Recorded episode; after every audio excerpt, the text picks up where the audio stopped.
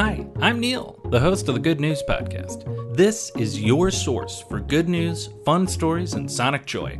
All of this goodness is coming to you from beautiful Chicago, Illinois. Today's good news comes to us from New York City, the Big Apple, where UPS the delivery folks, decked in brown, have unveiled a brand new green alternative to their big, giant delivery trucks that we are likely all pretty familiar with. These things, the company is calling them e quads, are pretty wild looking. It's like the big delivery truck, but shrunk down and the person sits in the front very upright and has tiny little pedals towards the very front of the little vehicle. It seems like it's a big e bike that can go in the bicycle lane and keep some of those delivery trucks, hopefully, off of busy city streets. Right now, this is a pilot program in New York City and a few dense European cities as well. Maybe I've just been feeling nostalgic lately, but four years ago on the Good News podcast, we covered an earlier pilot program of a very similar thing that UPS was trying out in Seattle an electric bike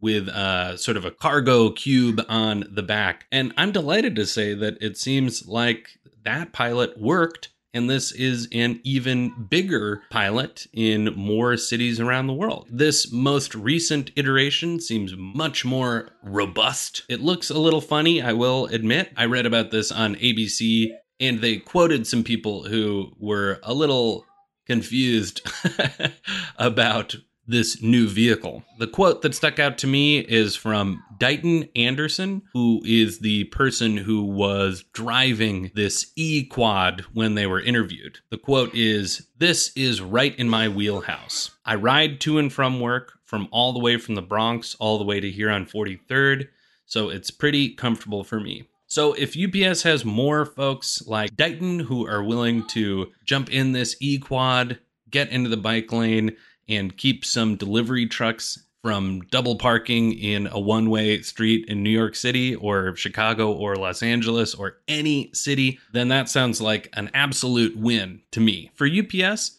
this is all part of the company's commitment to hit carbon neutrality by 2050. A huge goal, and I'm glad to see that they're taking some steps to make that happen. Don't worry, I'll post a picture of this thing up on the Good News Podcast Twitter.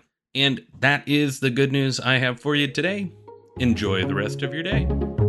Thanks for listening. If you've got good news or an idea for the show, amazing. Send an email to hello at thegoodnewspodcast.fm. While you're at it, follow us on Twitter at the Good News Pod. If you love the show, think about supporting our Patreon or reviewing us wherever you're getting this podcast from. Both are great. The music you hear on the show is from Poddington Bear. Have a great day.